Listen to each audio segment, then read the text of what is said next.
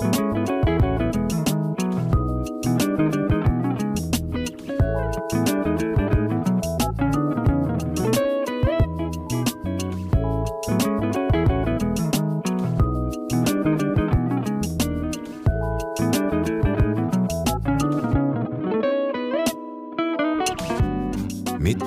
på dagen.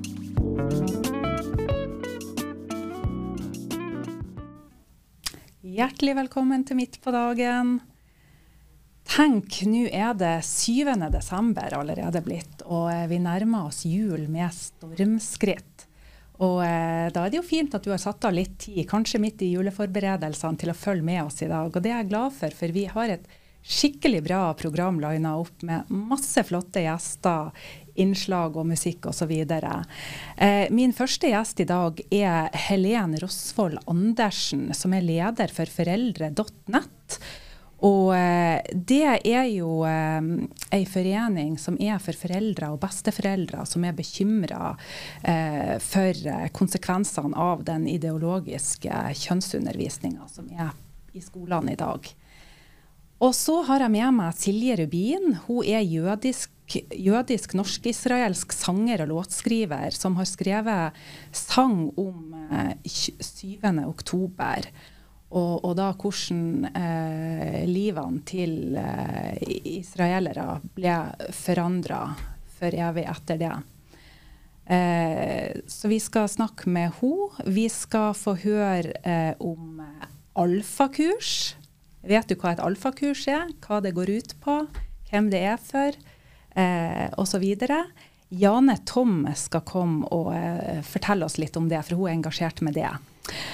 Og så skal jeg få Kristina Sengsvold til studio. Det er jeg glad for, for vi har jo denne aksjonen, Julens kjærlighet, Moldova-aksjonen. Eh, så hun skal komme og fortelle oss litt om det arbeidet som vi gjør der nede. Og nå er det jo også eh, i begynnelsen av januar så reiser vi jo nedover, og da er det også mulighet for deg å bli med hvis du har lyst til det. Og det skal jeg også fortelle litt om.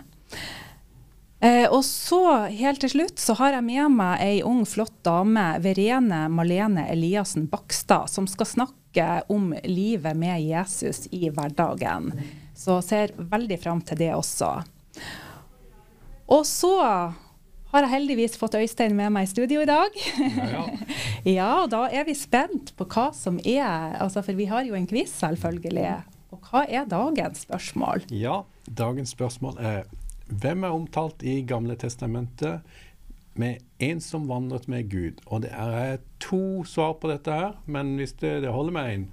Det holder med én. Og når du sa det, så tenkte jo jeg med en gang på én. Jeg tror det er han de fleste blir å svare. Han som jeg ja, tenkte på. Det var han jeg tenkte på. Jeg ble litt tatt på senga at det faktisk var to eh, når jeg testa det ut på noen i dag, men ja. Eh, ja. det var det faktisk. Så, men da er det to, begge svarer rett, og begge, hvis du svarer et av de riktige svarene, så blir du med i trekninga av denne kjempefine boka. Og jeg er veldig glad for at eh, det er denne boka i dag. Eh, jeg har ikke lest henne sjøl, men jeg har snakka med folk som har lest bøker av Ivar Kolstad som har skrevet den, og eh, fått veldig gode tilbakemeldinger på det. Og dette er en bok som heter 'Ordets autoritet'. Eh, bakpå her står det bl.a. Eh, eh, det er viktig å fordype seg i Guds ord, og jeg håper at denne boken kan bidra til nettopp dette. Min bønn er at den vil inspirere deg til å lese Bibelen med forventning om at Den hellige ånd vil åpenbare skattene den inneholder. Da tror jeg du vil oppleve en sterkere lengsel etter å bli kjent med Jesus på et mer intimt og dyptgående nivå. Så eh, veldig flott bok. Og jeg tenker, hvis det er en bok som kan inspirere til å lese mer i Bibelen Det er veldig bra. Lese ja. Bibelen, det trenger vi alle sammen. Og ikke bare lese, men også studere Bibelen. Mm. For eh, det er mye skjulte skatter som helt sikkert den boka tar opp. Ja, det er det nok. Så bli med i konkurransen. Hvis du kan svare på spørsmålet, hva skal de da gjøre for å Ja, da skal de sende SMS til 2210 med kodeord MPD med svaret og navn og adresse. Ja.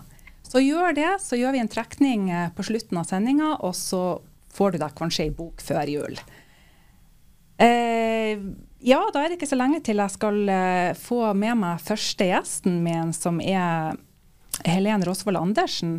Men jeg tenker vi starter, siden som sagt eh, er, det nærmer seg jul. Så vi starter med en julesang. Thrive, to, thrive worship, joy to the world.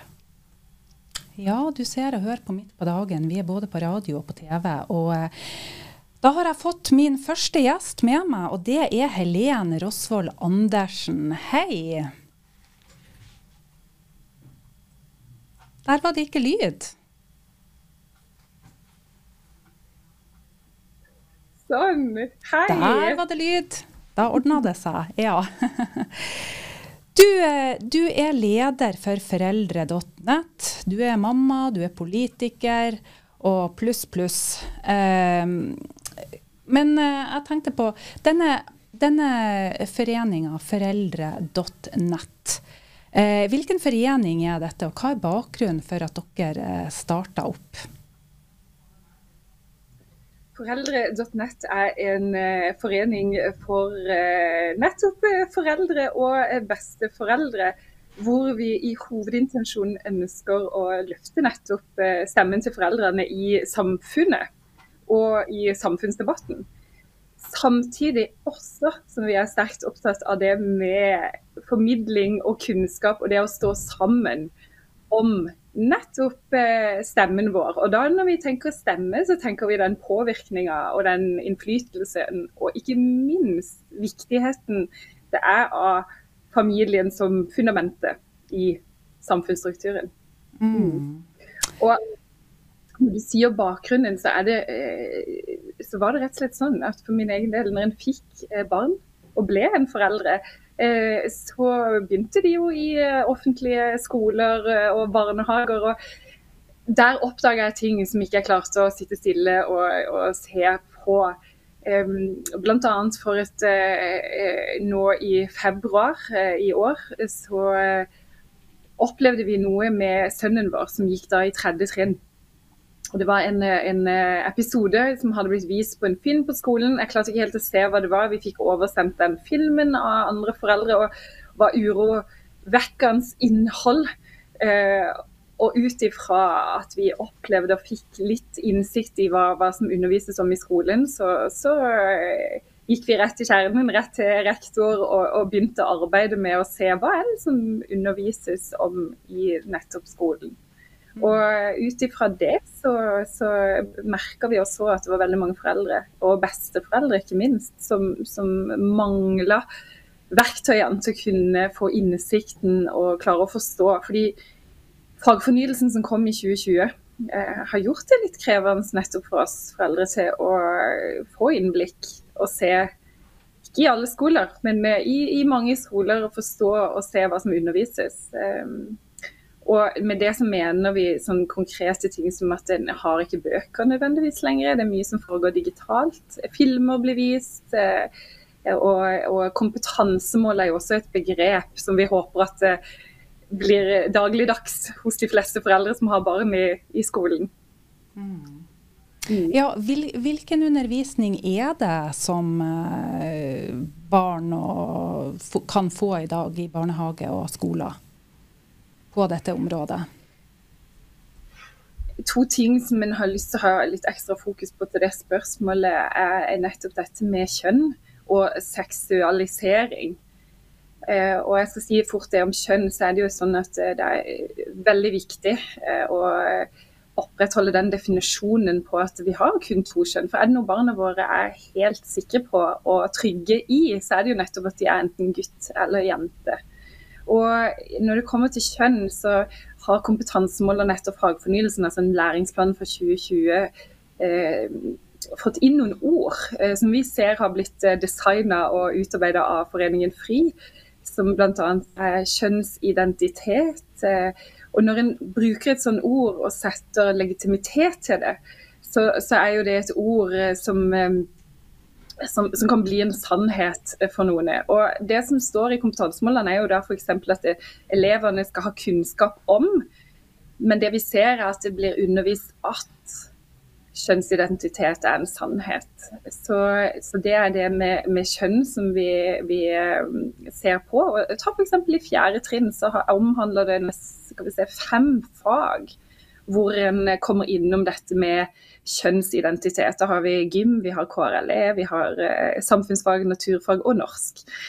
Og så er det jo også det at eh, jeg brukte et ord som heter seksualisering. Eh, det er fordi vi ser nå, ut ifra det som kommer i, i, nyheter for lærere, og disse er noe som heter seksuell helse, er et begrep som, som kommer. Og det er det vi bruker for å koble oss på at ønsker vi at barna skal være seksuelle.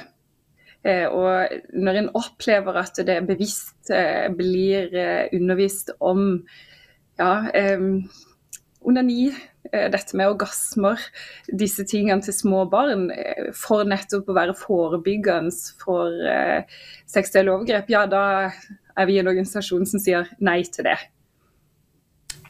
Jeg tror jo ikke dette er noe de fleste i samfunnet er egentlig klar over. Og, eh, men, men hva, tenk, hva, tenker du, hvilken effekt tror du en sånn undervisning kan ha på små barn? For å ta eh, Sønnen vår når han gikk i tredje trinn, så kunne jeg se på han at det var noe som plagde han. Eh, og, og, den frykten som var ut ifra Han hadde da blitt fremvist en film fra NRK Super hvor en eh, hvor en oppfordra til at onani var noe som var godt, og orgasme var eh, virkelig et høydepunkt. Så, eh, så kunne jeg se en frykt i han. Og det som skjer også, er jo at vi, vi, vi det, vi, det en vil si med den seksualiseringa, er jo nettopp at en gjør jo barn seksuelt bevisste i noe som er jo forankra i at vi har jo et lovverk som sier at vi har en 16 års aldersgrense på, på um, seksuell samliv. Og da, da, er det noe med det som skjer med barna. At når de ser dette, så vil de jo bl.a. Skape en nysgjerrighet. Og kanskje gå inn i noe som, som ligger naturlig for oss, men når en kommer i et uh, høyere en høyere alder. Uh, så litt sånn konkret det vi ser skjer med barn i så lav alder, er jo en frykt. Ja. Den sår inn en frykt og en eh, skam ofte også å ta det videre til. Ja, og så, som, som jeg nevnte, jeg tror ikke at det her er noe som kanskje ikke de fleste foreldre er ikke engang klar over. At eh, denne typen undervisning blir undervist til, til, små barn. Hva tenker du med hvordan kan foreldre våkne opp og få med seg dette, og, og også engasjere seg imot det? Det som er viktig, er jo nettopp det at, at en får kunnskap og innsikt. Eh, og Ordene blir ofte brukt sånn at det er vanskelig å fange det opp. Så Det vi håper på, og det vi ser nå, er jo at eh, politikerne trenger en sterk foreldreorganisasjon som de kan skyve foran seg for å nettopp utforme politikk. Så det Vi ser da er jo at vi, vi håper at så mange som mulig nå eh, vil melde seg inn i foreldre.nett. Da kan en se som en ser på skjermen her, eh, skanne denne QR-koden og melde seg inn. Da vil vi få en slagkraftig organisasjon som vil stå sterkt politisk. Og som medlem hos oss også, så vil du få muligheten til å kunne få nettopp den informasjonen. Vi vil ha lokale grupper, hvor målet vårt nå i løpet av 2024 er at vi vil samle deg opp til ditt lokale sted. Dette er en nasjonal organisasjon hvor du da kan legge inn okay, hvilken barnehage, hvilken skole, hvor hører du til, hvor er barnebarna dine aktive. Så vil du få da nyhetsvarsler om hva en kan følge med på. og absolutt med et blikk hvor en, hvor en, samarbeider med både lærere og ansatte i skolen. For vi ser at for de også er dette krevende eh, å holde, holde oversikten på. Så, så vi, vi, oppfordrer sterkt. Meld dere inn. Eh, informasjon eh, blir gitt som, eh, som vil, vil eh, gjøre at en kan bygge seg sterkere sammen. Og eh, som sagt akkurat nå så trenger vi en slagkraftig, sterk organisasjon som vil være enkelt for politikere å skyve foran seg i den uh, debatten og i den politikken vi trenger for å få en endring. Mm. Og da var det en, eh, Til de som hører på radio, da, så var det en nettadresse også som man kan gå inn på? Det stemmer. Da kan en gå inn på foreldre.mycornerzone.com. så er det viktig å si også at det, det kan være enklere å gå inn på Facebooken vår eh, og skrive foreldre.net i søkefeltet der, så vil du finne også den informasjonen hvis du har tilgang til, eh, til Facebook. Nettsida vår eh, blir eh, lansert om ikke kort tid. Der vil du nå finne mer informasjon, og da er det foreldre.net. Ja, ja. Du, bare, bare helt til, til slutt. Dere, dere, er jo en relativt nyoppstarta eh, forening, og du har vært litt inne på hva dere jobber med eh, per nå og sånn. Kan du si litt kort om planene framover og hva dere ønsker? Ja, fokuset vårt nå for eh, 2024 er det vi har vært og tøslet inn på nå. Det er det å formidle kunnskap eh, og innsikt i undervisninga i barnehagen og skolen. Og så ønsker vi da å eh, legge til rette for små fellesskap og lokale grupper eh, på, på eh, de forskjellige stedene i, i, landet hvor vi vil få det opp. Da vil du som jeg nevnte kunne melde deg på, eh, legge inn hvor du har tilhørighet, og da få, få den konkrete informasjonen. Og så har vi jo også en mulighet for å kunne søke fritak om, ikke, om, om det er et behov. Så Det er de to fokusområdene vi vil ha nå. Det er å spre eh, kunnskapen eh, om hva som undervises om i barnehagen og skolen. Samle oss eh, foreldre og besteforeldre. Og gi den muligheten til å få, få et fellesskap. Det kan være så mye enklere når en får samla ressurser. Og vi er jo skapt nettopp til det fellesskapet for å kunne trygge hverandre og, og, og være til støtte og hjelp. Mm. Mm. Ja. Nei, så bra. Og som du sier, jeg tror det er så mange foreldre der ute som føler seg alene og maktesløse, og som eh, trenger noen å stå sammen med. Eh, og da, eh, da, får vi bare oppfordre til å gå inn, og, gå inn på foreldre.nett på Facebook eller nettside og, og, finne ut mer for å engasjere dere der. Så tusen takk til ja. deg, Helene Rosvold Andersen, for at du ble med oss og delte i dag. Og eh, Gud velsigne dere videre i det arbeidet som dere står i. Tusen takk for at vi fikk eh, komme på. Takk for oss. Mm. Ja, det var eh, foreldre.nett der, altså. Så gå inn og engasjer deg hvis du, eh, hvis du også har kjent på dette. Eh, neste sang er eh, Jack Cassidy med 'Let Go, Let God'. Let go, let God der. Ja, min neste gjest er jødisk norsk-israelsk artist og låtskriver som har eh, skrevet en sang om 7. oktober, eh, om gislene og hvordan hennes og alle i Israel liv har forandra seg for alltid siden da.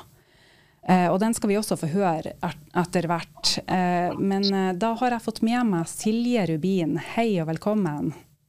Hei. Tusen takk. Hei.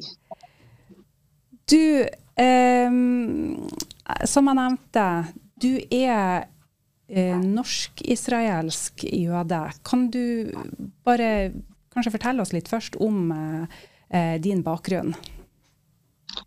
Jeg er født og oppvokst i Oslo, på Sandalshaugen, eh, i den jødiske menigheten. Um, barndommen min var uh, fylt opp med både jødisk barnehage og alt av seminarer og uh, hel, uh, forskjellige sommerleirer og mye fellesskap i det jødiske samfunnet. Um, ja, vokste opp i Oslo. Um, drevet med musikk siden jeg var bitte liten. mamma sier at jeg har sunget siden jeg var ett og et halvt år gammel. Så før jeg snakket, så sang jeg, forteller mamma. Um, ja. ja. Og du har drevet profesjonelt i mange år, og noen kjenner deg kanskje igjen fra The Voice bl.a. Ja. Um, jeg har deltatt både på Idol eh, Norge og The Voice eh, Norge. Det har jeg. Ja. I dag bor du i Israel? Det gjør jeg det gjør jeg. Um, jeg flyttet hit først i 2013, um, hvor jeg gjorde en bachelor i musikk her i Israel. Jeg spilte inn et album. Så flyttet jeg tilbake til Norge i 2018.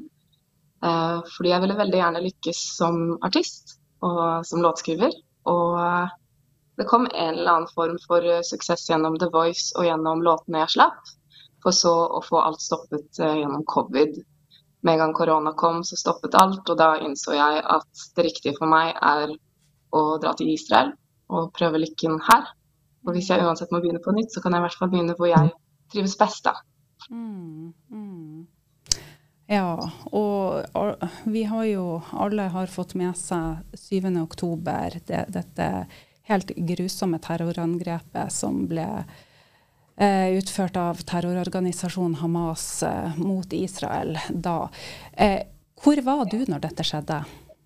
Jeg var i Oslo. Eh, jeg og mannen min vi giftet oss for ikke så lenge siden. Så det var første gang han kom, til, eh, kom på besøk til Norge. da.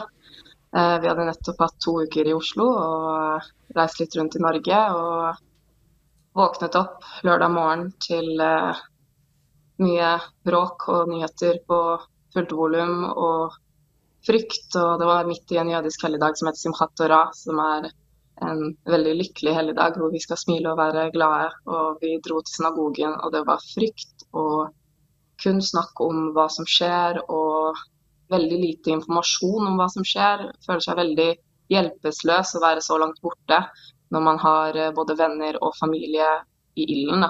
Mm. Ja. Når tid reiste du til Israel igjen, da? Um, så Planen var at vi skulle reise tilbake 10.10, og det var det vi gjorde. Um, vi fløy gjennom Tyrkia. Um, tok litt tid før vi klarte å lande i Tel Aviv, men vi kom oss hjem igjen. Og så merkelig som det høres ut, så følte jeg meg livredd, men tryggere her. Um, selvfølgelig så var det jo skummelt. Jeg måtte hente bilen min hjemme hos foreldrene til mannen min. Og jeg ser hvite tendere, som var også i disse videoene da, som Hamas publiserte selv. Um, og jeg var redd. Konstant redd. Utrolig skummelt. Um, å føle på en sånn type frykt som ikke har gått vekk helt enda. Vi hadde håpet på å kunne rekke å komme i begravelsen til en av våre. Uh, det rakk vi dessverre ikke. Um, så det har vært utrolig mange dager uh, og uker med sorg og frykt, usikkerhet og en hverdag som blir møtt med raketter, eh, alarmer, altså bombealarmer, terrorangrep og ja, konstant frykt. Du føler et lite øyeblikk av eh, normalen, for så å oppleve frykt igjen. Da. Ja. Og jeg skjønte at du, som veldig mange andre i Israel, har jo fått dette veldig nært innpå deg på den måten at du også kjente eh, mange av de som eh, har vært, ble direkte berørt? Jeg tror det er ingen i Israel som ikke er direkte berørt av det her. Alle kjenner noen som enten er blitt kidnappet, drept, skadd. Um, det er uh, en virkelighet vi alle går igjennom. Vi sørger som et land, ikke kun som individer. Det er noe jeg syns er utrolig vakkert, da, som styrker meg veldig, da, er å se samholdet som er her Å se uavhengig av religion og etnisitet her i Israel, så hjelper alle hverandre. Enten det er å lage måltider til eh, soldatene som går og kjemper for oss, eller det er å hjelpe de familiene til de kidnappede for å få de hjem, eller det er eh, alt av å hjelpe naboen din. Folk er der for hverandre. Det er et samhold som er noe som gjør meg veldig, veldig stolt av å leve i Israel og være i Israel. Det er noe som gir en trygghet. Um, jeg føler meg veldig heldig til å være her, selv om omstendighetene er utrolig vanskelige. Mm. Hva føler du sånn i forhold til uh, du, du, er jo også du er jo norsk og eh, får sikkert litt med deg hvordan ting rapporteres her hjemme i Norge om det som har skjedd. Hva tenker du rundt det? Og hva som skjer der nede nå, tenker jeg.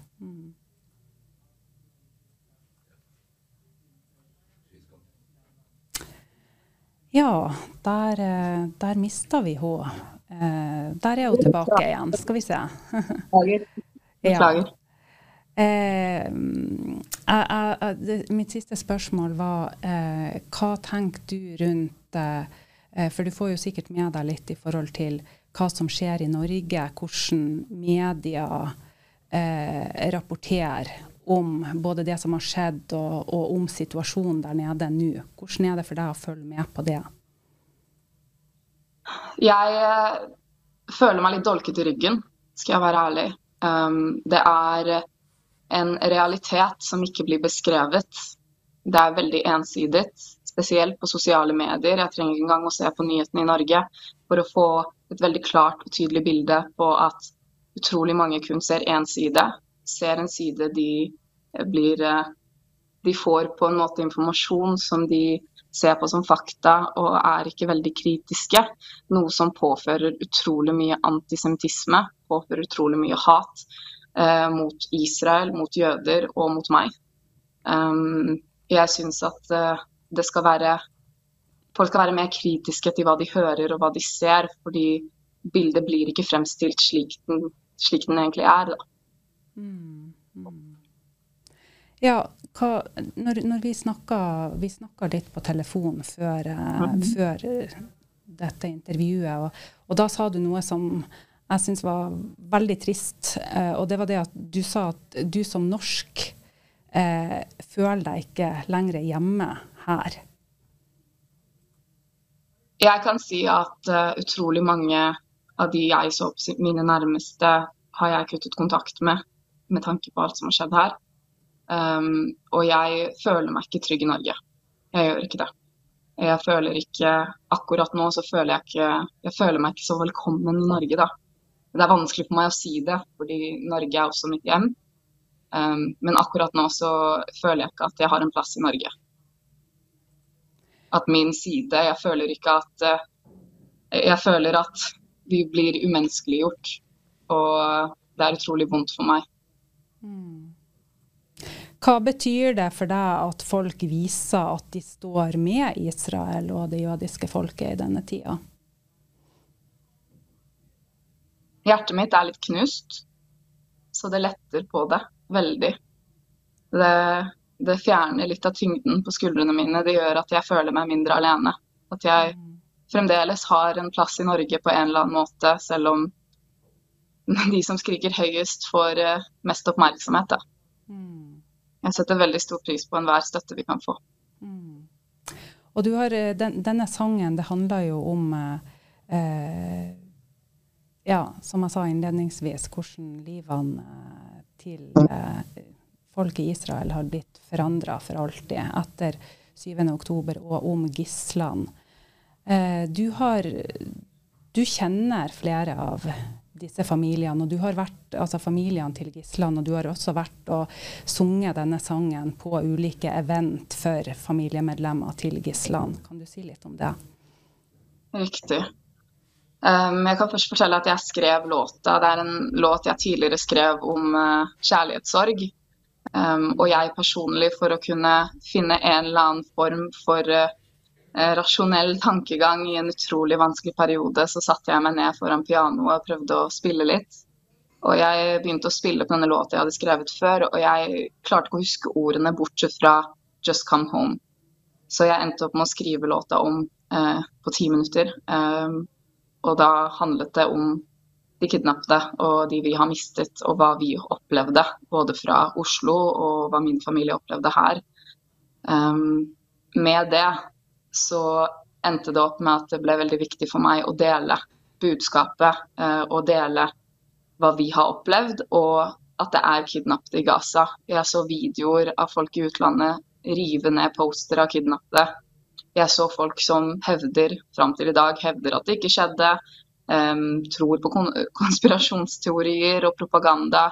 Um, sier at det som skjedde, ikke skjedde. At uh, kvinner ikke ble voldtatt, at barn ikke ble myrdet, at eldre ikke ble myrdet. At dette ikke var et massemord um, på oss. og det var veldig, veldig viktig for meg at folk skulle høre og se at dette faktisk har skjedd oss. At folk skulle se oss også. Um, så jeg endte opp med å kontakte familiene til de kidnappede og fikk muligheten til å opptre foran dem og møte dem. Um, og da ble det enda viktigere for meg å dele deres historie. Um, et av de vanskeligste møtene var den første gangen jeg opptrådte for familien til Neama Levi, som er en 19 år gammel jente som fremdeles er i Gaza. Eh, jeg vet ikke om folk har sett videoen, men det fins en video av henne på en hvit tender i Gaza.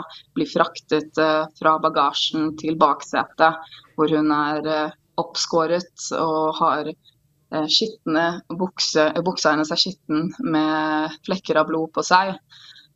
Som viser et veldig brutalt bilde. Vi kan bare forestille oss hva det kan bety har skjedd henne. Og det er det siste vi har sett av Neama å møte faren hennes som hadde det samme blikket hun hadde på den videoen. Um, det var tre uker etter. Um, fikk hjertet mitt til å stoppe og tok litt tid før jeg klarte å få pusten tilbake. Um, så er jeg i direkte kontakt med bestefaren hennes, som er så fin og arrangerer sykkelmaraton uh, for å gjøre noe. Han sier 'doing, doing'. Hvis jeg gjør noe, så hjelper det meg på en eller annen måte å føle at jeg gjør noe for å få henne tilbake. Disse familiene har det utrolig vondt. Det er viktig at folk får vite hva som har skjedd her. Det er viktig at folk får vite at disse uskyldige menneskene er fremdeles i fangenskap under en terroristorganisasjon, Hamas. De har det ikke bra. Det, ingen har det egentlig bra. Vi har det alle vondt. Og situasjonen er tragisk, forferdelig, og det finnes ingenting som kan hjelpe, bortsett fra å få dem tilbake. Så målet med denne låta er å få de tilbake. Mm. På alle mulige måter. Og vi skal få høre denne sangen nå, og uh, den er også tilgjengelig hvis folk har lyst til å finne den. Hvor kan de finne den? Den finnes på YouTube, uh, den finnes på Spotify. Musikkvideoen som jeg lagde sammen med Malou Kahan Mazik, den Eh, er av bildene til alle de kidnappede, inkludert de som er blitt sluppet fri, de som har blitt funnet døde i Gaza, og de som fremdeles er i fangenskap. Um, og så låta finnes både på YouTube, uh, Spotify, uh, Tidal, um, Apple Music, alle strømmingsplattformene. Um, og hver gang man streamer låta, så kommer inntektene til å gå til familiene eh, i Sør-Israel som er personlig berørt av det her. Familien til de kidnappede, til de skadde og til de drepte. Um, og jeg vil gjerne bruke anledningen til å takke Orizah, som produserte låta og spiller piano på låta. Alt er eh, frivillig, alt er eh, for å gi. Um, så jeg er veldig veldig takknemlig for deres hjelp, og til Dror Cohen som lagde coverbildet til låta. Eh, med bildene til de kidnappede. Hmm. Ja, da skal vi få høre denne sangen. Og så må jeg bare få si til slutt at vi er mange her som står med og støtter Israel og det jødiske folket. Og, og vi ber for dere, og tusen takk. Tusen, tusen takk for muligheten til å dele. Ja. Da setter vi over til Home.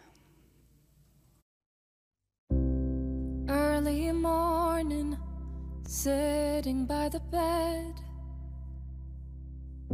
singing thank you to God for another day. As you're washing your face, an intruder walks in, and you're forever changed.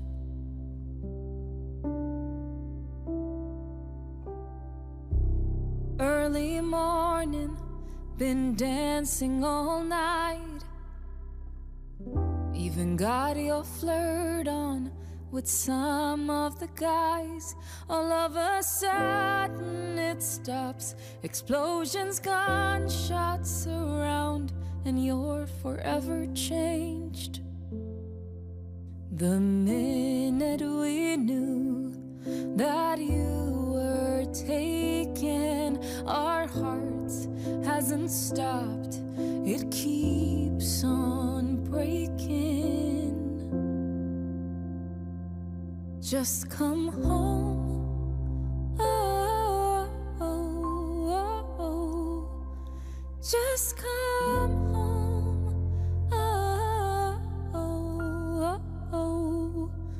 I know that we cannot change what happened on that gruesome day, but know that we're forever changed.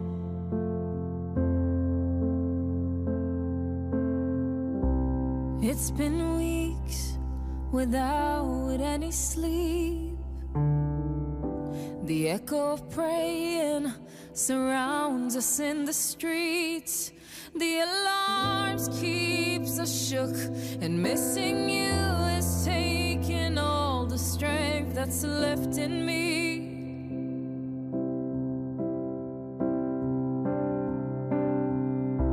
It's confusing for me to say. I feel safer in danger with the ones who's just like me. Know that you are of our lungs that we're forever changed.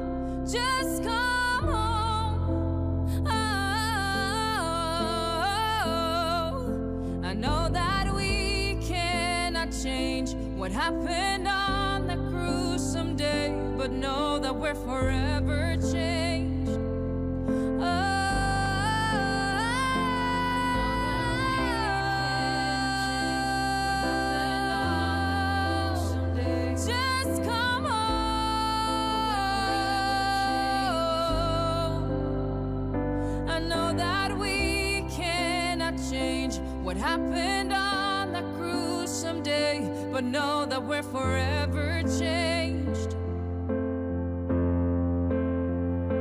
I know that we cannot change what happened on that gruesome day, but know that we're forever changed.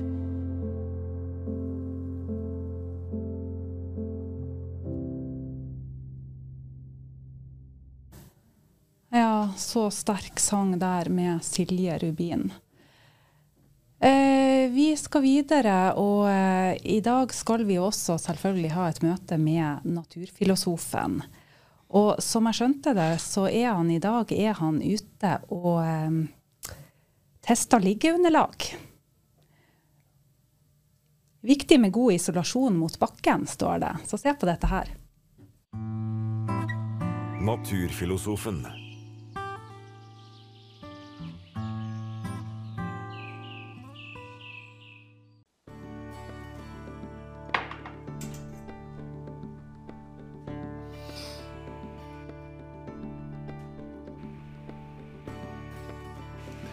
Ja, ganske fornøyd. Det er torsdag morgen, og jeg har frokost og brødskive. Og eh, ja, litt ekstra tid denne morgenen her, og det passer bra å lage innslag. Jeg har en eh, kamerat med meg også, eller eh, ei, da. Dette er en hund. En dvergfalkhund. Som en gang på 90-tallet fikk et ublidt møte med en bil. Og som da på selvfølgelig lovlig vis har blitt preparert og fins i min bokhylle. Den sto så laglig til, så jeg tenkte han kunne bli med. Men vi har eh, fokusert denne uken ganske mye på utstyr, faktisk. Vi har sett på soveposer av forskjellig slag. Vi har testa primuser, stormkjøkken. Og så er det da en ting som jeg har forsømt, men som er veldig, veldig viktig. Og det er eh, liggeunderlaget. For eh, hvor mange av oss har ikke vært ute en vakker maidag, kanskje slutten av mai til og med, og vi har kjent på sommervarmen, og vi har kasta klærne og bare nyter sola som har kommet, og så eh, tenker vi det at nå må vi jo tilbringe mer tid i naturen, og så har vi kanskje tatt med telt og dratt av gårde, men eh, så har vi forsømt én ting. Og det er liggeunderlag. For hvem tenker vel på liggeunderlag når det, du kjenner den eh, varmeste sommervarme tidlig på våren? Og da har du fått deg en ubehagelig overraskelse. Veldig mange har gjort det, for de har våknet på natten, alltid har hutret og fryst. For eh, tælene har slett ikke slippet eh, bakken. Og Liggeunderlaget har ikke vært deretter. Og ikke nok med det, men det kan faktisk på en tidlig, sommerdag krype nærmere null også på natta, faktisk. Eh, Men er eh, liggeunderlaget i orden, så er eh, mye gjort. Fins en del typer her. Det er oppblåsbare, og det er eh, faste sånne skumgummiaktige eh, liggeunderlag av forskjellige slag og forskjellige priser. Men eh, det er en del å velge mellom som ikke koster skjorta. Men er det sånn at du er litt varm i ryggen og sliter litt sånn, og er avhengig av å sove mykt og godt, så er det klart at da fins det jo oppblåsbare liggeunderlag. Eh, jeg føler vel at det er en litt sånn eh, risiko med det, jeg, i forhold til det med punktering og sånne ting. Men eh, det skal jo visstnok være veldig bra. Selv om jeg aldri har prøvd det selv. Men bare sørg for at du jobber litt med dette at du ikke skal fryse om du skal tilbringe et døgn eller flere ute. Og da blir det så bra alt sammen.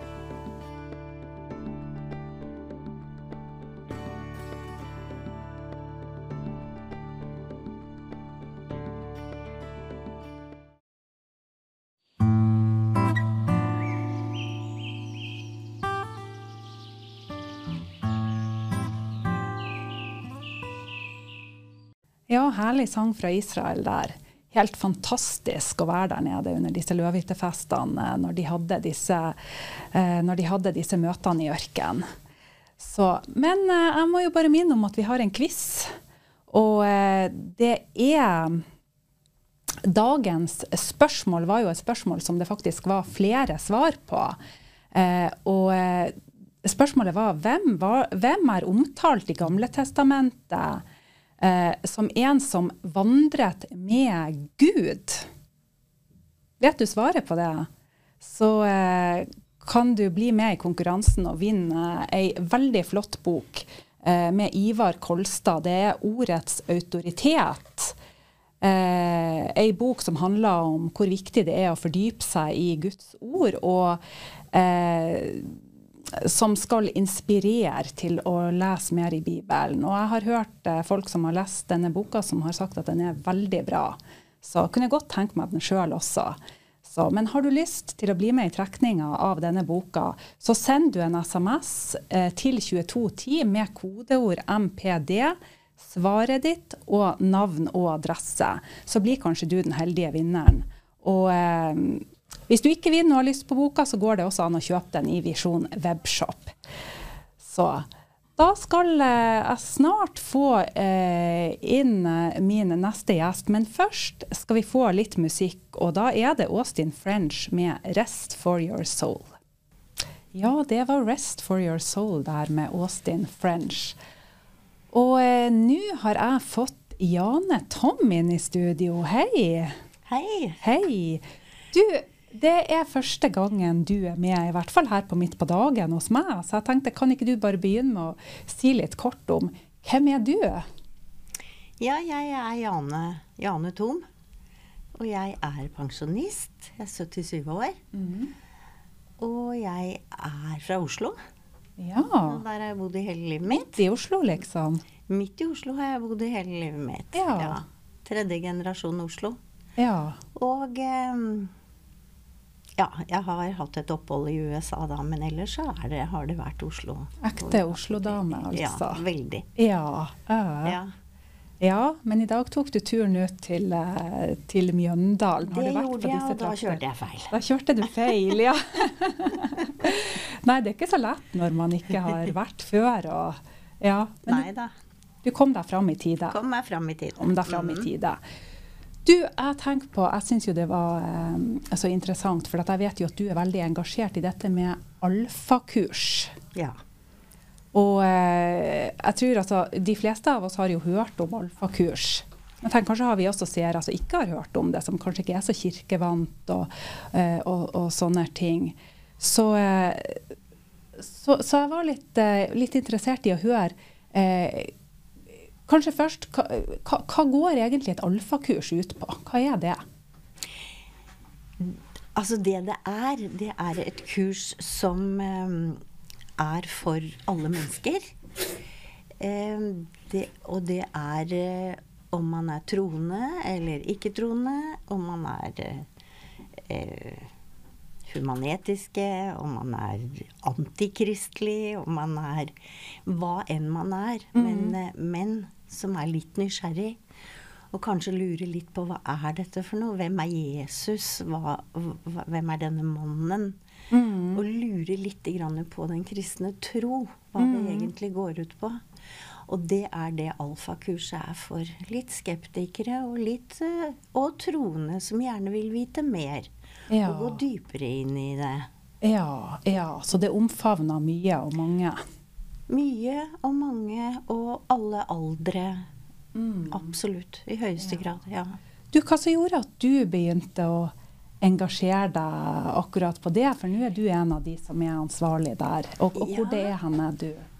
Det er ikke så ve Jeg har hørt om det i mange år. Ja. Veldig mange år har jeg hørt om det. Og tenkt at ja, men det må jeg jo gjøre. Mm. Eh, og så har tida gått, og så har jeg aldri fått gjort det. Enda jeg har visst at det har kommet flere og flere blitt informert om, da, mange ganger. Mm. Men um, til slutt så tenkte jeg at nå må jeg det. Og det er et par år siden. Da meldte jeg meg på et alfakurs. Hadde veldig stor nytte av det. Mm. Og um, etter det, når jeg var ferdig da som medlem der, så ble jeg spurt om jeg ville, ville være medarbeider. Ja. Og det har jeg vært da i, i flere perioder etter det. ja. Og hvor det er du? du eh, Ja, jeg er i Philadelphia, Oslo. det er i Philadelphia, Ja. Oslo du er. Men alfakurs er i stort sett mange menigheter, mange kirker eh, over hele Norge, over hele verden egentlig. Ja. Ja. Og det er litt sånn et litt sånn standardisert opplegg på en måte som et, som et alfakurs går ut på. Altså hva omfatter egentlig et alfakurs? Det, det er eh, Det er som sagt de som har lyst til å gå, og så omfatter da Vi har jo Vi starter med å spise sammen Mm. og bli kjent med hverandre eh, eh, på, på tvers av tro og alder. Og så mm, har vi eh, lite grann undervisning om forskjellige temaer. Eh, og så har vi grupper, og det er jo gruppene som er veldig viktige, da. For vi går til grupper etterpå, og der sitter vi og prater sammen. Og mm, kommer med alle mulige og umulige og altså spørsmål hvordan vi reagerer på det man har hørt. For samlingene er jo Det kan være Hvem er Jesus? Hvorfor døde Jesus? Hvorfor skal vi be? Eh, hva er Den hellige ånd? Er, eh, altså alle, alle disse tingene her, så får vi et lite innblikk i, i det. Og så går vi til gruppene, og så kommer vi med alle spørsmålene som alle har. Og all tvilen som alle har. Og all, eh, alt de lurer på når det gjelder kunnskap i forhold til tro og masse sånt. Ja, så der er det virkelig rom for å stille spørsmål for folk som kanskje bare lurer på de store spørsmålene i Det livet. er rom for allting, for det er så lav terskel og så lave skuldre. Og ingen, ingen av oss som blir eh, verken satt ut eller, no, eller noen ting av dette her. Så det fins jo ikke dumme spørsmål. Og, så, og da får vi i gang en samtale som gjør at folk åpner seg for veldig mye forskjellige ting. Og som gjør at vi blir kjente, veldig godt kjente med hverandre. Ja. Mm. Du, hvilke tilbakemeldinger har eh, dere fått i løpet av den tida som du har vært engasjert der, fra folk som har vært med på, på alfakurs? Og har det vært folk som du, du har vært inne på at dette er for alle, har det vært veldig stor variasjon i de menneskene som du har møtt der? Veldig. Veldig stor variasjon. Og- det er derfor det er så interessant også. Fordi at jeg lærer så mye sjøl. Jeg tenker at Oi, ja, det går an å se på ting på den måten. Ja, men det var et artig spørsmål. Og, altså, jeg lærer så mye. For jeg, jeg ser hvordan andre kan se, og hvordan type spørsmål andre kan stille. Men vi har fått veldig mye tilbakemeldinger. Og det er jo at de, er- de fleste vil veldig gjerne fortsette. Og vil veldig gjerne fortsette i den gruppa de er, for de blir så godt kjent med hverandre. Og de åpner seg litt for hverandre, og det kommer de innerste tanker og sånn. Så det er veldig mange som vil da starte eh, i grupper, og starte å gå i en menighet. Men nå kan man jo Det er veldig mange menigheter som har alfakurs, da. Så, så nå snakker vi om å ha en type beta. Okay. Sånn at vi går litt lenger etterpå for de som er interessert i det. Ja, så det er et Og noen har jo det hjemme da, blir jo så godt kjent og blir venner og, og starter smågrupper. Og andre har det da, hvis de ikke har lokaler for at de kan reise hjem til hverandre, så har de det i menigheten, kan de gjøre. Så vi driver og jobber med det med, med betakurs, da. Ja, ja. Og på tilbakemeldingene så ser jeg jo også mange av dem er i menigheten, og noen av de som har gått kursene, har nå blitt medarbeidere. Ja, ja tenk det. Eh, og, og så du opplever at mange finner svar på disse kursene. Ja, ja det virker sånn. For de fortsetter med det, og de fortsetter å gå, og de har sikkert tusenvis av flere spørsmål. Og da er det godt å ha noen å prate med. Ja. Mm. Du står med ei sånn håndbok som sikkert er ei sånn standardbok for Ja, det er det. Ja. All, for alle får en sånn bok ja. som heter 'Utforsk livet'. Og, og der står det Det er 14 samlinger. Nå er det mange alfakurs som ikke har 14 uker. De kanskje plukker ut noen av det, f.eks. åtte-ni stykker. Og der er det disse her Hvilken betydning har Kirken? Eh, hva kan jeg gjøre det beste ut av livet mitt? Eh, hvordan leder Gud oss? Hva, det, hva vil det si å være i ledelse? Altså, det er Ja. mange sånne enkle ting som, som folk snakker om. Det er hvordan kan vi tro? Eh, altså, hva heter tro? Hva er tro? Hvordan kan vi gjøre det? Hvordan kan vi be? Det er veldig mye forskjellig sånn. Ja. ja. Og eh, du sa at du, du er engasjert i Philadelphia. Når de starta dere opp med nytt alfakurs der? Eh, Vi starter til, eh, til våren. Ja. Starter vi opp med et nytt Jeg vet jeg har ikke akkurat datoen. Men vi har ett på våren og ett på høsten. ja. Mm. Og det er midt i Oslo. Det er midt i Oslo. Det er det. Mm. Og så første kvelden så kan de alle komme Alle som har lyst til å komme og bare se hva det er. Um, og gjerne ta med seg venner og For vi har jo Og noen kommer helt alene. Ja. Ja, Noen ja. har bestemt seg for det. ja ikke Noen sant. har fått kurset av besteforeldrene sine fordi at det er besteforeldre som vil at det, som mener at det er bra, for de har kanskje gått på sånn kurs selv. Så mm, det er ett kurs da på, på høsten og et kurs på våren. Ja. Hos oss. Hos dere. Ja. Og så er det andre steder. og Da kan sikkert folk bare søke opp på nett hvis de er interessert i å vite mer om alfakurs. Eh, uansett hvor du bor i landet, så er Mm. det bare å søke alfakurs. For sånne type kurs arrangeres av veldig mange menigheter rundt om i hele landet. Ja, faktisk i hele verden. For det er, jo, det er jo mange millioner som allerede har gått et alfakurs i og med at det er i ja, 160, rundt 160 land rundt omkring i hele verden.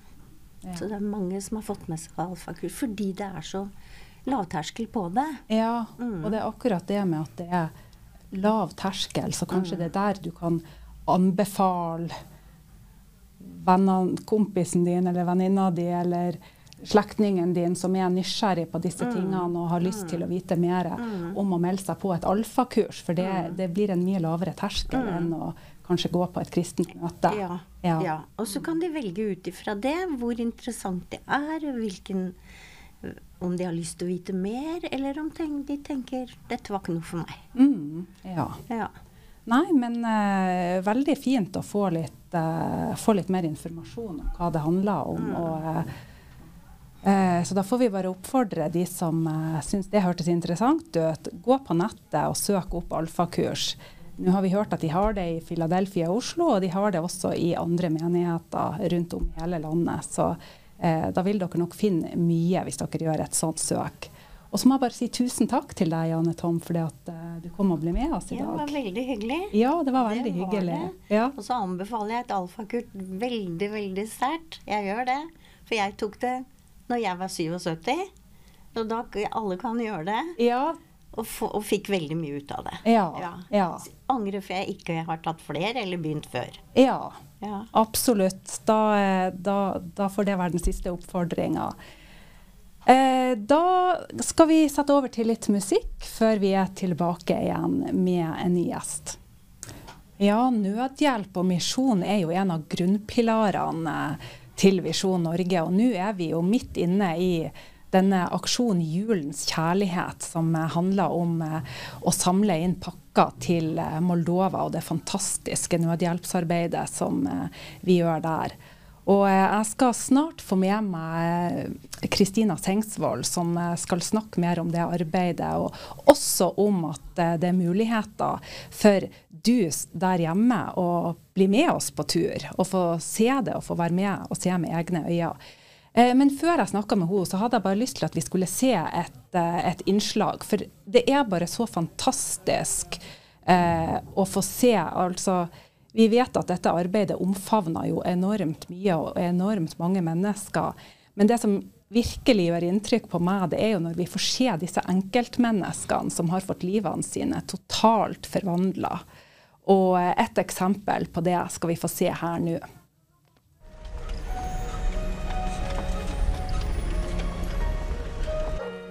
I utkanten av byen Hinchesti, i et hus som ser forlatt ut, oppdager Viktor Koliak og hans medarbeidere en mann som trenger deres hjelp. Nesten alle vinduene i huset er knust og kan således ikke holde på varmen. Ute er det minusgrader, men det føles nesten kaldere inne. Her bor 66 år gamle Georgi Tabakaru. Han er delvis lam etter en ulykke. Han bor i forferdelige forhold.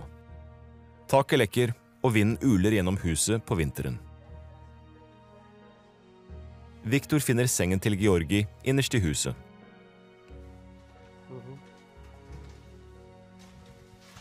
Den er våt og illeluktende. Av hans helsetilstand har han mest sannsynlig ligget i sin egen avføring i mange år. Dusje og bytte klær har han ikke gjort på flere år, forteller Georgi.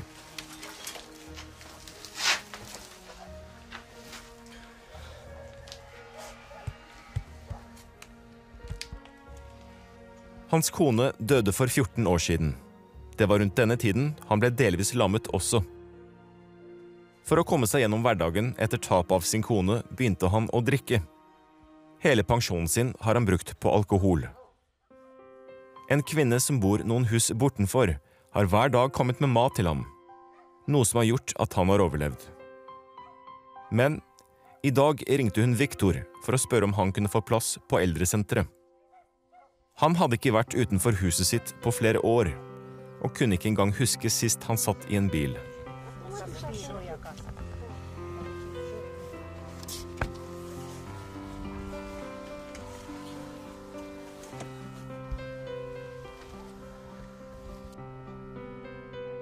Viktor fant en plass til Georgi på gamlehjemmet denne dagen.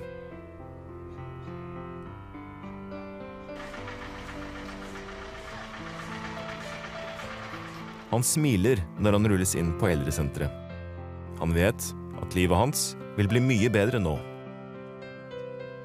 Etter en varm dusj, en hårklipp og barbering var Georgi sulten og klar for å nyte sitt første måltid på lang tid sammen med de andre beboerne på eldresenteret. Han ser ut som en helt ny mann nå. Han smiler og har fått livsgleden tilbake. For ham er dette en helt ny start på livet. Og Victor er sikker på at hjertet hans vil åpne seg for Jesus gjennom denne opplevelsen.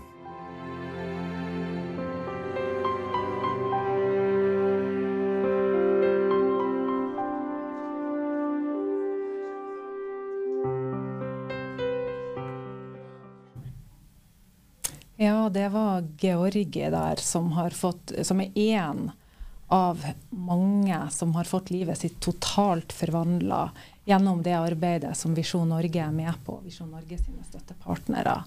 Og Kristina Sengsvold, takk for du kunne komme. Tusen takk for at jeg fikk komme. Ja, du, det er, det er jo helt fantastisk å se på disse historiene. Det er det. Det er jo mange skjebner der ute. Det er det. Dette var jo helt grusomt å se hvordan han hadde bodd. Mm. Men så fantastisk for han å få komme til eldrehjemmet. Vi har jo Ja. vært der eh, flere ganger, og hver, hver jul egentlig så åker vi dit og besøker dem. Ja. Så- Eh, Liksom bare å se den kontrasten, og Ja. det, som natt og dag, liksom, Ja, for de som får en plass der. Ja. Ja. Det er jo det. Eh, jeg var faktisk eh, en gang og besøkte en dame som vi skulle flytte dit, men hun vegret. Hun var egentlig på min alder, men hun så kanskje 20 år eldre ut. Ja. Og satt bare i et hus som det var helt framfor en vedovn og en seng bare. Det var helt du kan, det, Ja. det ser ut som et, et ordentlig hus. Det er jo bare noen vegger og, og så. Mm. Som valgte faktisk å bo igjen. Og det er jo tragisk Ja, når man man har muligheten. Det er Ja. tragisk. Mm. Jeg, jeg husker du fortalte meg før jeg skulle til Moldova, at Mm. eh, For jeg husker jeg spurte deg liksom, Mm. hvordan er det å være der på ordentlig, for når man ser disse videoene, sant? Mm. og du sa at det, det er nesten uvirkelig at folk, eh, at folk bor og har Ja. sånne Ja. Jo, det er, det er virkelig det. Det er jo ikke Så det er jo som en, et fjøs, egentlig. Nesten. Mm. Mange bor i og leier et og annet utenfor. Det er ikke verdig for mennesker å bo slik. Så det er jo fantastisk å få komme med disse julepakkene. Mm. Og besøke de enkeltfamiliene og se hvordan Gud er så personlig, og hver gang man kommer til noen, så er, kom, er Gud til stede og, og møter de menneskene på det plan der de er. Og eh, mange tar imot Jesus eh, til frelse også, og det er jo helt fantastisk å, å, å, få spre evangelium på den måten. ja, tenk, det er jo Mm. det største av alt. Det er jo det. Ja. Og du har vært med. Du har vært med. Hvor lenge er det du har drevet og reist ned dit hvert år? Jeg tenkte akkurat på det. Jeg er faktisk litt usikker, skal jeg se um, Sju-åtte år, tror jeg. Men jeg, det, er, det var jo korona, og så var det no, noe år som det ikke fungerer for meg å reise pga. familie og, og, og så videre Ja, når ja. Benjamin var liten. Men jeg tror kanskje at det er syvende, syvende åttende gang eller noe sånt. Ja, nå. ja tenk det. Mm. Da er det en god del år siden du var der første gang. Ser Ja. du forskjell på å komme ned dit og på Du ser jo forskjell, det gjør det absolutt. Samtidig, du ser en framgang og, og hvordan det liksom hjelpen har fått gjort at, at man løfter på mange nivåer for mange, mange mennesker, at det gjør en utrolig forskjell for de som har fått være med på det. Ikke minst skolen og, og utdannelsen for barn og, og unge, eh, som gjør utrolig, og at de også får en helt andre muligheter i livet etter utdannelse. Det er helt fantastisk, og, og måten man da tar hånd om de gamle som også får, får eh, en verdig avslutning av livet. Men samtidig ser vi jo hvert år at det finnes fortsatt folk som har det veldig ille der Mm. ute, spesielt noen som kanskje bor litt utenfor byen. Det finnes fortsatt folk som er hjemløse og så.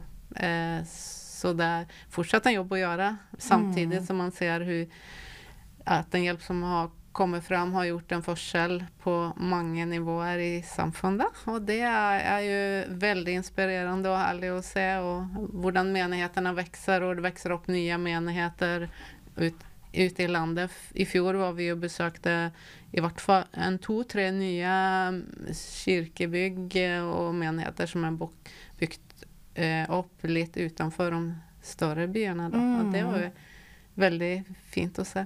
Ja. Jeg var jo også med dit. Du og jeg var syns Ja, og jeg syns jo det var fantastisk å se, for der vi var og delte ut pakker, og der virka det som at hele landsbyen kom, liksom, Ja. for å få en sånn pakke. Og da satt de og fikk evangeliet forkynt. Ja. klart og tydelig, og folk rakk opp handa til frelse. Og, Ja.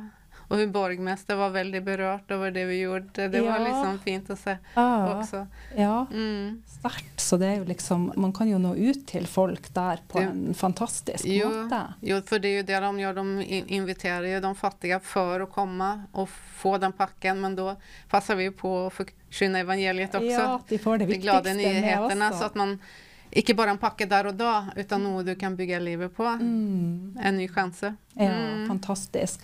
Og nå skal eh, Visjon Norge ned i år også. Ja, det og, skal vi. eh, når, vi, når jeg var med i fjor, så var det jo veldig artig. Det var jo flere som var med av seere, da. Mm. Som var med på den turen. Og, og som jeg har skjønt, så play, er det mange som velger å bli med år etter år, fordi at de syns det er fantastisk. Ja, det er gjerne sånn at om du har vært med et år, så vil du gjerne være med igjen. For at det er, selv om det er forferdelig, så er det så godt å kunne være til hjelp for dem der ute. Og, og, og det er noe som eh, ja, smitter. Vi har, jo noen som har vært med ti ganger til og med. Ja, ja. Ja. Så eh, vi, har en god del gjengånger i år også. Det er i hvert fall Ja, vi er noen stykker, da. Ja, ja, så det er folk som skal være med i år også, og det er ikke for seint å melde seg Det på. er ikke for sent, men man bør nå ikke vente altfor lenge. Prisene stiger på flyet og, Ja. så videre. Men det blir 2. til 7. januar da, som vi reiser ned. 2. til 7. januar. Mm. Og hva, hva går turen ut på i grove trekk? Det er jo at man, når man kommer ned, så, så er det jo pakking av gavene, de her boksene. Som eh, man får være med og hjelpe til å pakke. Den første kvelden så er det jo fire dager der man reiser ut til forskjellige eh, byer. Man, vi, tror vi starter i Kishinev, det store kulturpalasset. Det er alltid spesielt å, å få være der og, og, og være med og dele ut pakkene. Men så åker vi også ut til en del andre byer. Det pleier også å besøke kvinnefengselet. Det er også Ja. utrolig fint å få være med på å nå ut til dem som lever i håpløshet, kanskje, og har, har, har et brutet liv bak seg. Og fortelle at Jesus er håpet, og også få en del gave, en julepakke de også. Men den blir litt spesialgreie for de som er der inne med hygieneartikler og litt sånt som så Ja. kan være bra for dem å ha.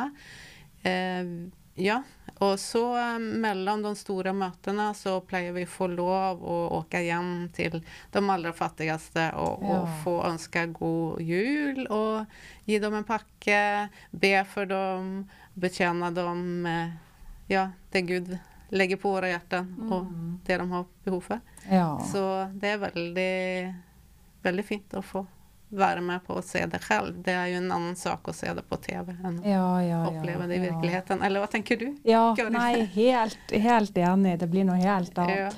Og, og når du nevner det med kvinnefengselet, så var det jo så sterkt å se da Mm. eh, Eller å høre at her For det er jo et arbeid som de Mm. driver også kontinuerlig. At faktisk det var flere som, flere som har blitt frelst. Ja, det hadde jo Der. til og med vært med om dåp der inne. Tre stykker som døptes Oh, ja, Ja. på et sånt møte. Og det var helt fantastisk. Det er en av de minnene som sitter sterkest. Du opplevde bare som en atombomb slog Ja. ned og himmelen var åpen. Ja. Og de her, du så de jentene som hadde valgt å følge Jesus. Det var så rene som Ja, det var ja, det var utrolig. Ja. eh, Det var veldig sterkt. Ja, det det kan jeg tenke meg. For bare det å være der, så kjente man jo at det var jo bare en sånn atmosfære og det det. Ja. Guds nærvær og Mm. Ja, helt fantastisk.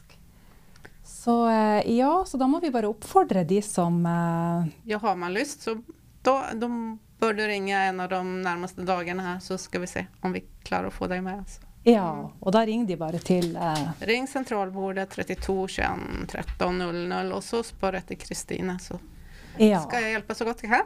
ja, Mm. så bra. Så har du har, Syns du dette høres spennende ut, eller kjenner du noen som du tenker kanskje kunne, dette kunne være noe for?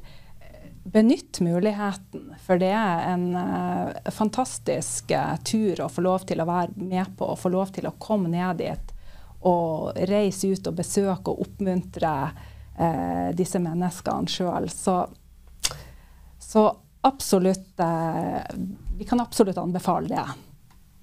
Så eh, da eh, skal vi få musikk, og det er 'Rebekka, du er min Gud'.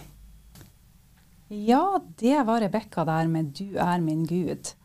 Og eh, nå har jeg fått med meg ei ung, flott dame i studio, og det er Verene Malene Eliassen Bakstad. Hei og velkommen. Hei. Hei. Du, vi er jo blitt litt kjent gjennom Visjonskirka, vi. Mm. Ja. Eh, og og um, du jobber jo som daglig som helsefagarbeider, du er aktiv i menighet, og du har flere interesser. Eh, men jeg tenker på eh, dette med du, du er aktiv i menighet i dag. Har du alltid vært en kristen? Er du oppvokst i en kristen familie, eller? Jeg er oppvokst i en kristen familie. Mm. Ja. Jeg har en kristen far og ei mor som tror at eh, Gud finnes, da. Mm. Ja. Så hvordan har det vært? Har, du, har det vært liksom eh, menighetsliv og sånne ting? Er det noe du har hatt hele veien, eller? Kun hos pappa. Mm. Ja, OK. Ja. Så du har bodd litt sånn hos begge? Eh, jeg har bodd fast hos pappa. Nei, Ja. mamma. Unnskyld. Ja. Mamma. Men så har jeg vært på besøk hos pappa, da. Ja, akkurat. Ja. Så den troen på Jesus, er det noe som alltid har vært der hos deg? Jeg har alltid trodd på Jesus, ja, men eh, når jeg, jeg har sett liksom begge verdenene, da.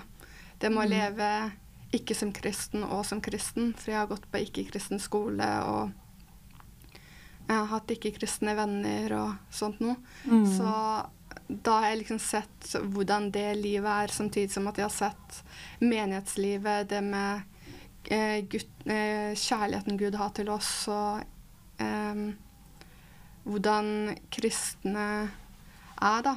Bare den kjærligheten. Mm. Og det er jo det som har gjort at jeg har valgt den veien, da. Ja. Du har sett gleden og kjærligheten og freden, og jeg har kjent Guds nærvær, da. Mm. Så det, det, var, det, det har liksom alltid vært sånn at du har kjent at det har vært en tydelig forskjell eller kontrast Ja. mellom de to? Mm. Ja. Og da ble valget lett. Du har aldri vært frista til å ta en liten tur ut i verden? Ja, men ikke sånn Jeg har ikke drikket eller noe sånt noe på den måten. Mm. Det er jo mer vett.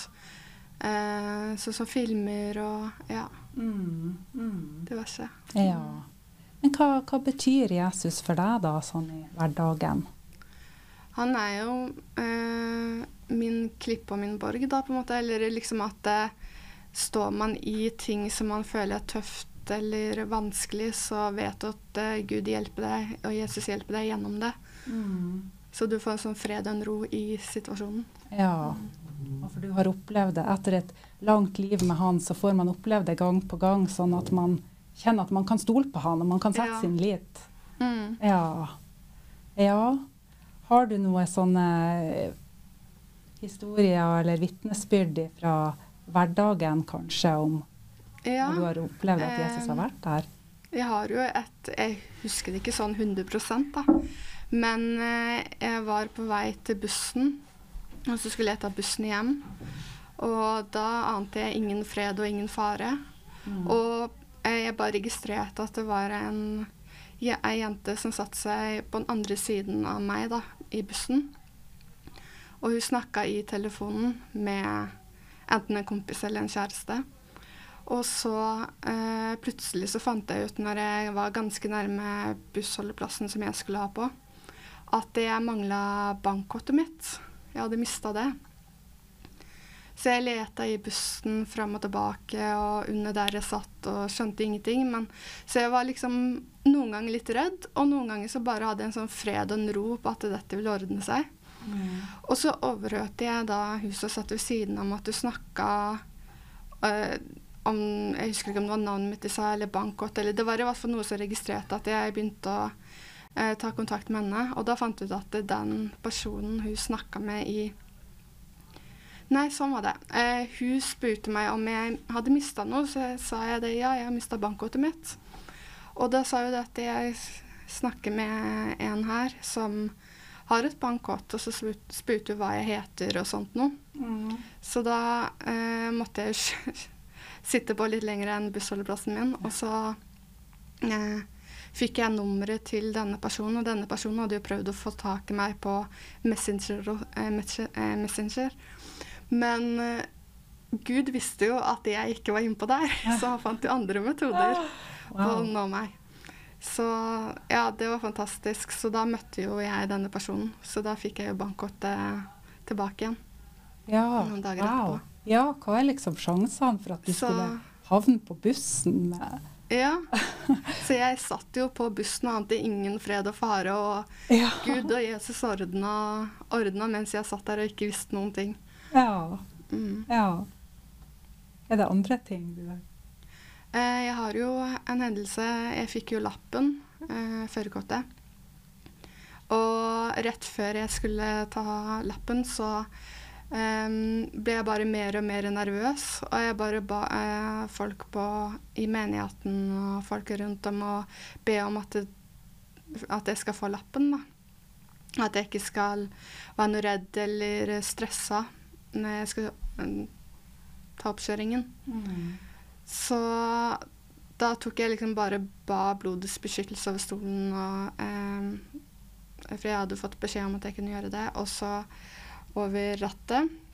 Og så når jeg da kjørte, så var det noen som ba for meg samtidig som jeg tok oppkjøringen.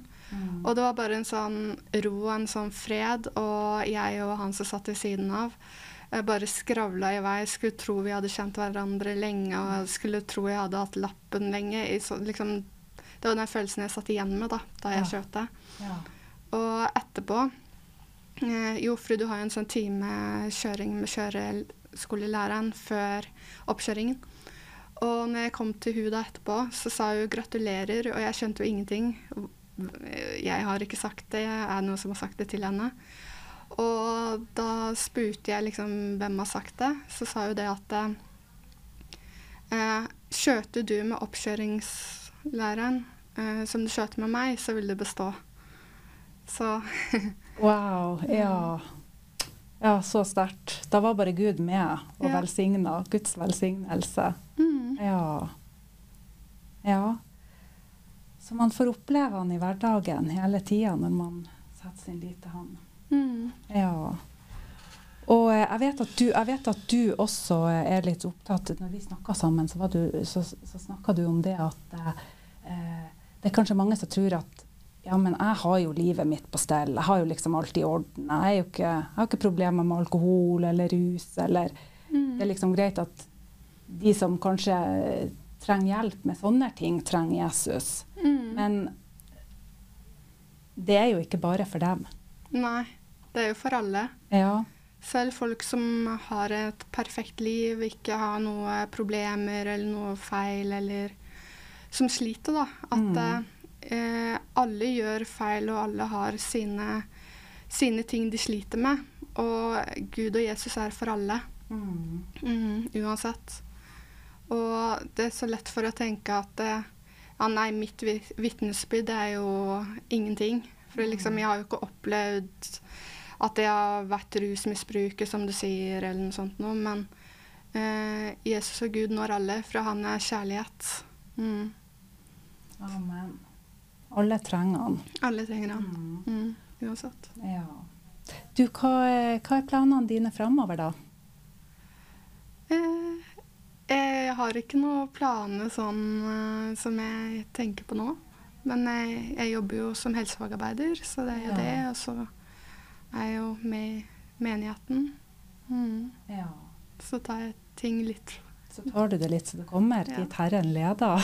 Ja. ja. Hvor viktig er det for deg liksom, det med å søke Gud i hverdagen og bruke tid med Han? Og, Eh, det er jo viktig, mm. fordi at eh, eh, uten han så kjenner du mer på den stresset og liksom at du, at du ikke duger til noen ting. Og ja, at du får tanker da som ikke er fra Gud.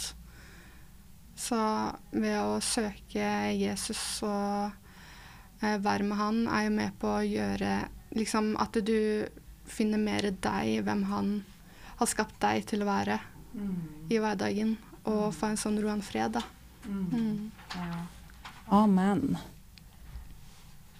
Ja, nei, vi kunne snakka lenge, men uh, tida går. Jeg er veldig glad for du kunne komme og dele litt grann om uh, livet med Jesus i hverdagen for deg. Så uh, tusen takk, eh, Verene. Så ses vi sikkert på søndag. Ja. da eh, skal vi um, sette over til eh, Roy Fields, eh, og dette er også en sang fra En Gedi-ørken i Israel. Ja, nå begynner sendinga å gå mot slutten. Jeg tenker at uh, jeg må minne om denne quizen vi har. For eh, nå er det jo bare få minutter igjen til vi skal trekke en vinner. Og eh, dagens spørsmål er hvem er omtalt i Gamletestamentet som en som vandret med Gud? Og vet du svaret på det, så har vi en flott premie i dag. Det er ordets, denne boka 'Ordets autoritet' med Ivar Kolstad. Kjempefin bok. Den kan være til deg sjøl, det kan være en julegave. Så eh, bli med i konkurransen hvis du ikke allerede har svart. Eh, for som sagt, vi trekker vinner ganske snart. Eh, så skal vi få eh, et, eh, et, innslag fra denne serien som eh, vi kaller 'Dette glemmer jeg aldri'. som er, handler om hva folk har opplevd med Gud. Og i dag får vi et vitnesbyrd med Marita Elise Bø fra Askim. Dette Dette Dette Dette glemmer jeg aldri. Denne historien glemmer jeg aldri. Når jeg ble født, så ble jeg født inn i en kristen familie. Dette var en familie som eh, kjente Jesus ikke bare som en historisk person, men som en relasjon. Og det var så mye som skjedde i min barndom. Jeg vil si at min barndom den var god, ikke pga. hva jeg møtte, men pga. han som var med meg. Jeg fikk erfare og se min mor søke Herren i de tøffeste tider. Vi erfarte hvordan det var å miste alt vi eide og hadde, sto på bar bakke, og hvordan Gud bare mirakuløst åpnet dører. Jeg fikk et hjem, et tak over hodet, men vi hadde store problemer økonomisk. Og da kom igjen. Jeg fikk lov til å se fra sidelinja som liten min mor sitte i gyngestolen, søke Herren og sa Gud, nå trenger vi deg. Og så fikk jeg lov til å se, og vitne fra sidelinja, fikk jeg lov til å se hvordan Gud gjorde store mirakler. Penger bare kom på mirakuløse måter. Jeg fikk oppleve hvordan det var å se bare hun overga seg til Gud, og det vekket noe i meg. Og jeg sa at det hun har, det vil jeg ha.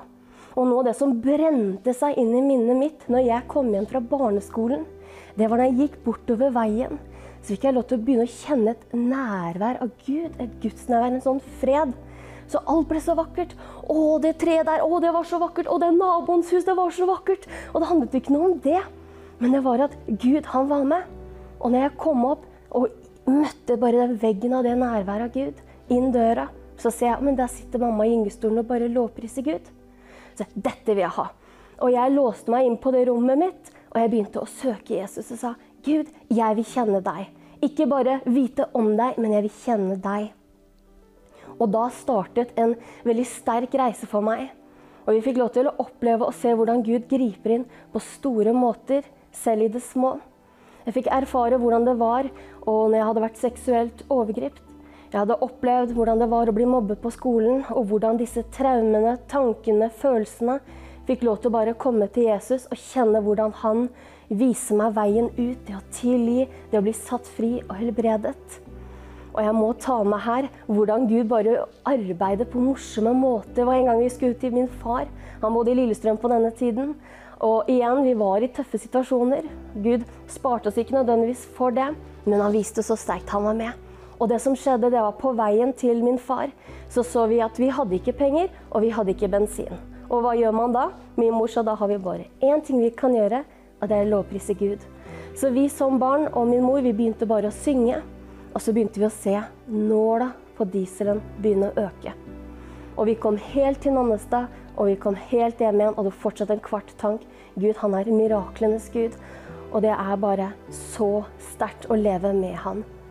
Og dette glemmer jeg aldri.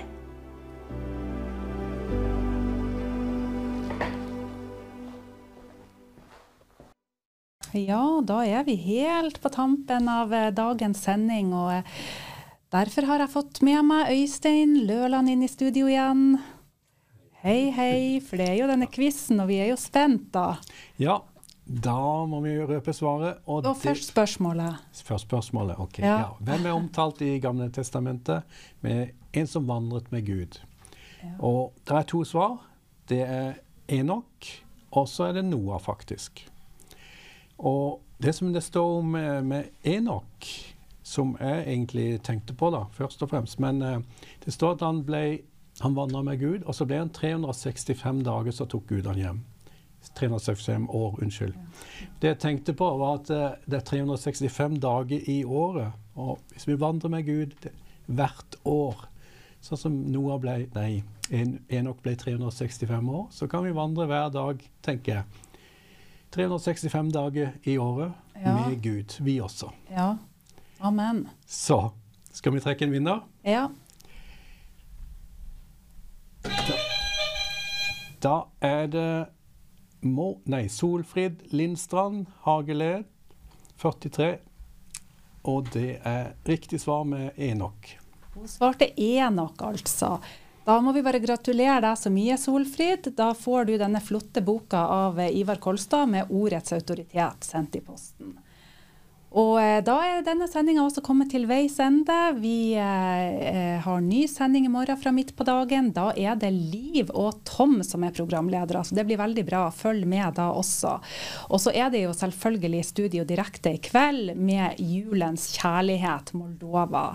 Så eh, følg med, da blir det også mulighet og støtt for de som ønsker det. Så tusen takk for oss, og takk for du har fulgt med oss i dag.